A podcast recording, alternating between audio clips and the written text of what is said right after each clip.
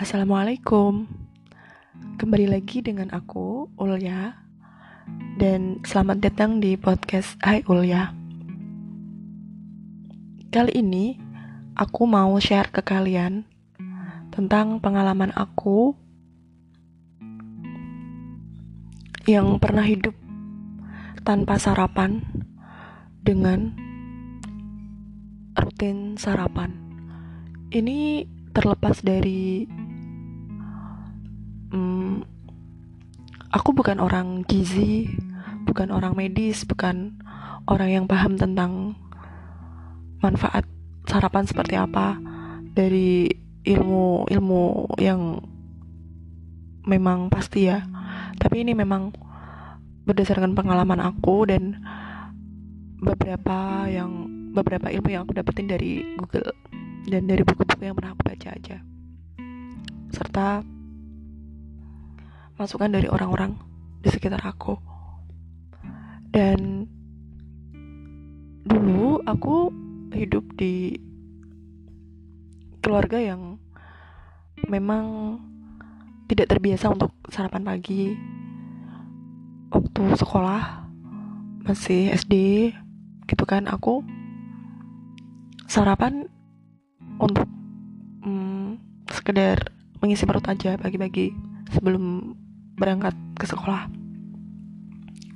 Karena sekolahnya deket banget sama rumah aku sarapan dikit doang. Dan nanti kalau misalnya pas jam istirahat aku pulang lagi ke rumah untuk makan.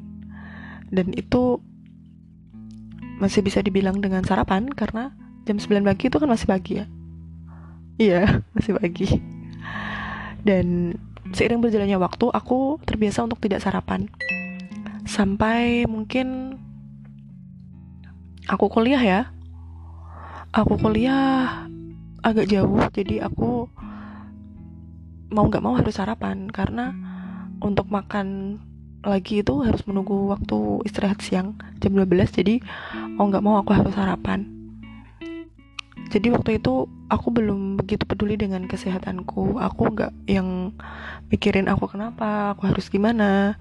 Jadi aku lebih fokus kepada kegiatan aku di kampus oke okay, time flies dan aku kemudian hidup jauh dari orang tua. Aku hidup sendiri di sini sama teman-teman. Aku kemudian mulai terbiasa untuk nggak sarapan. Karena di rumah memang sarapan itu nggak ada di jadwal di rumah.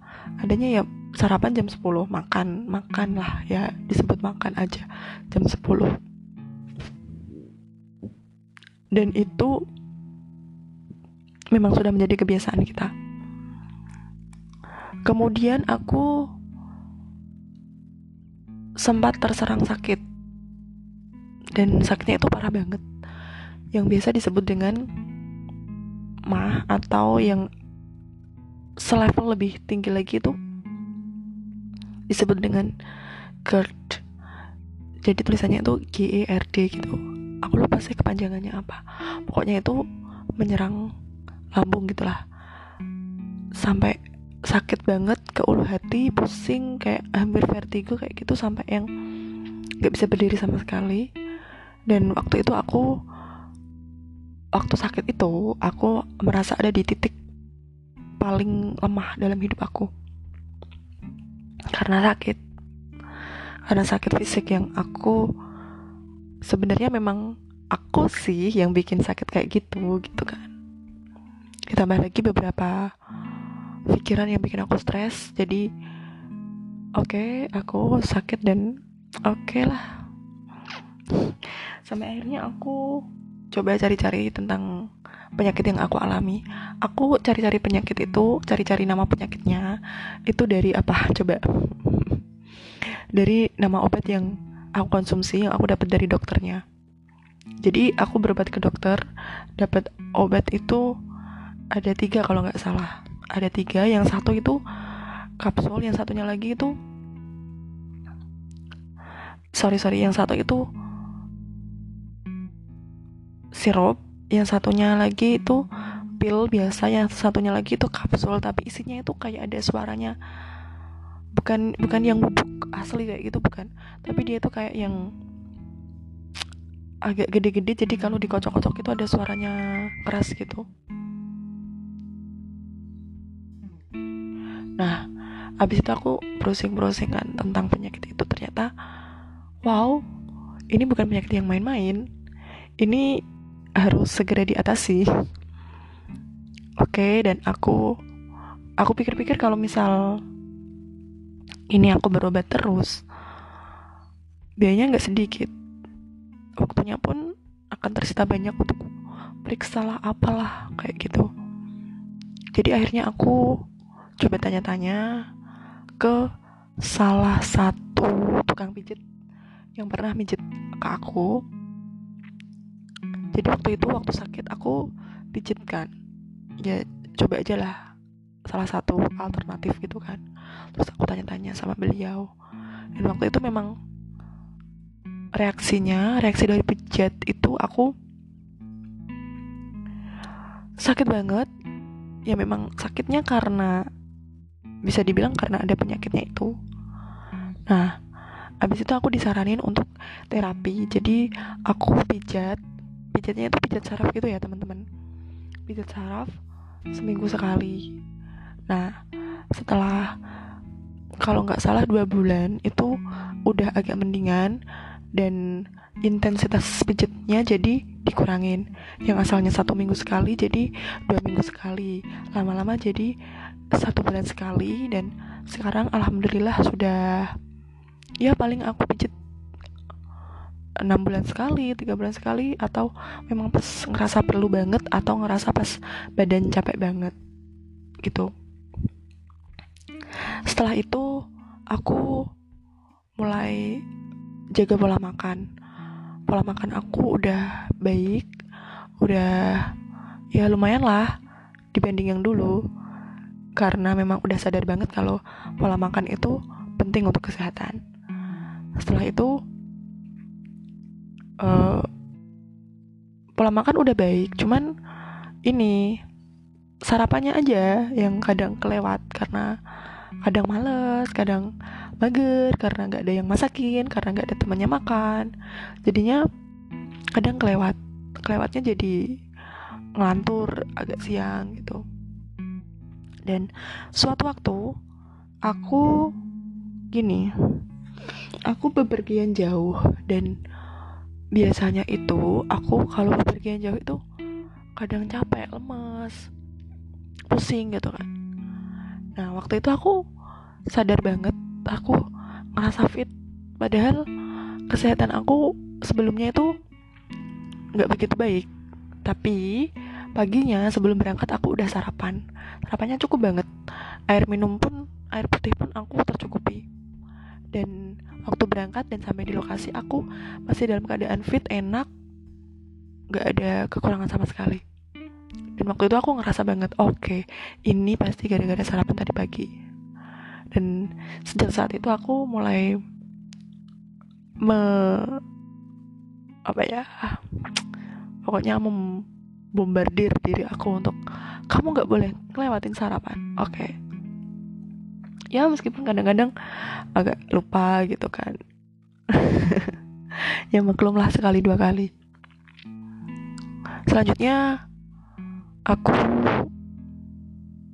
mm, mulai untuk rajin makan, rajin sarapan dan ketemu sama uh, fitness. Aku mulai cari info tentang fitness karena apa? Body aku itu kecil tapi tinggi. Jadi mungkin kayak angka satu yang fontnya itu tipis banget gitu loh. Bukan yang angka satu tapi yang fontnya gede. Itu kan masih kelihatan gede kan? Nggak aku, aku tuh angka satu yang fontnya kecil. Jadi kalau kalau ketemu sama ang, sama yang besar itu jadi kayak angka 10 oke aku mulai fitness dengan fokus ke mm, mengisi masa otot biar agak lebih berisi. Awal-awal aku masih ini ya masih agak susah makan. Karena memang dari trainer aku diwajibin makan itu minimal satu hari empat kali. Dan awal-awal itu kan masih yang enak-enak banget. Ya namanya juga dulu jarang makan makan seperlunya terus disaranin makan banyak. Padahal uh, nafsu makan belum nambah gitu kan ya jadi masih agak berat-berat. Sampai akhirnya tiba-tiba kemarin aku itu kemarin aku nggak tahu juga ya kenapa ya aku nafsu makan aku nambah drastis. Kayak yang tiap hari tuh pengen makan pengen nyemil pengen minum susu padahal ya aku nggak apa-ngapain juga. Terus setelah aku aku fitness di gym itu satu bulan. Habis satu bulan aku aku libur. Terus aku mulai fitness di rumah. Di rumah aku nyiapin uh, botol air mineral yang kecil yang sedengan itu. Aku terapin aja ini apa namanya eh, gerakan-gerakan buat memperbesar bagian-bagian tertentu yang pengen aku besarin. Dan ternyata memang ngefek. Jadi ya gimana ya? Menurut aku eh, nggak uh, usah ke gym lah. Yang pernah hidup. Dan kemarin banget kemarin aku memang telat sarapannya. Satu hari aja sih. Dan entah kenapa rasanya sampai sekarang aku masih belum merasa baik. Mungkin karena barengan sama hari pertama haid dan yang kedua adalah aku memang sedang libur workout jadi energi yang aku dapetin nggak begitu banyak dan ada yang terkuras energinya juga karena hari pertama itu ya begitulah. Tidak begitu menyakitkan tapi cukup menyedihkan. Dan aku lupa sarapan.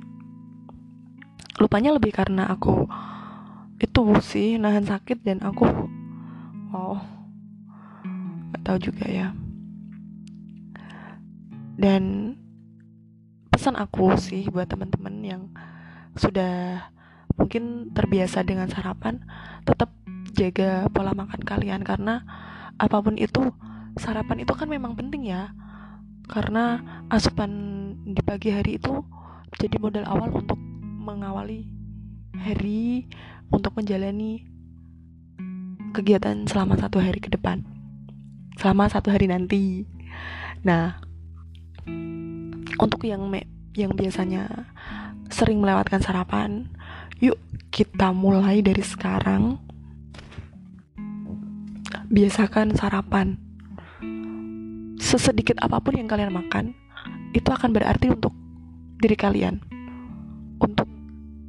hidup kalian, untuk hari kalian, untuk kegiatan kalian. Dan jangan lupa untuk tetap bahagia, positive thinking, dan tetap optimis apaan sih aku udah kayak motivator gini ya pokoknya jangan pernah melewatkan sarapan dan jangan pernah melewatkan sarapan oke okay. terima kasih udah dengerin podcast aku mohon maaf kalau judul dan isinya agak berbeda ya Jangan lupa follow aku di Instagram @hayulia. Jangan lupa follow aku di Twitter juga hayulia atau um, add friend aku di Facebook. Um, bukan hayulia sih, Ulia aja. Terima kasih. Assalamualaikum.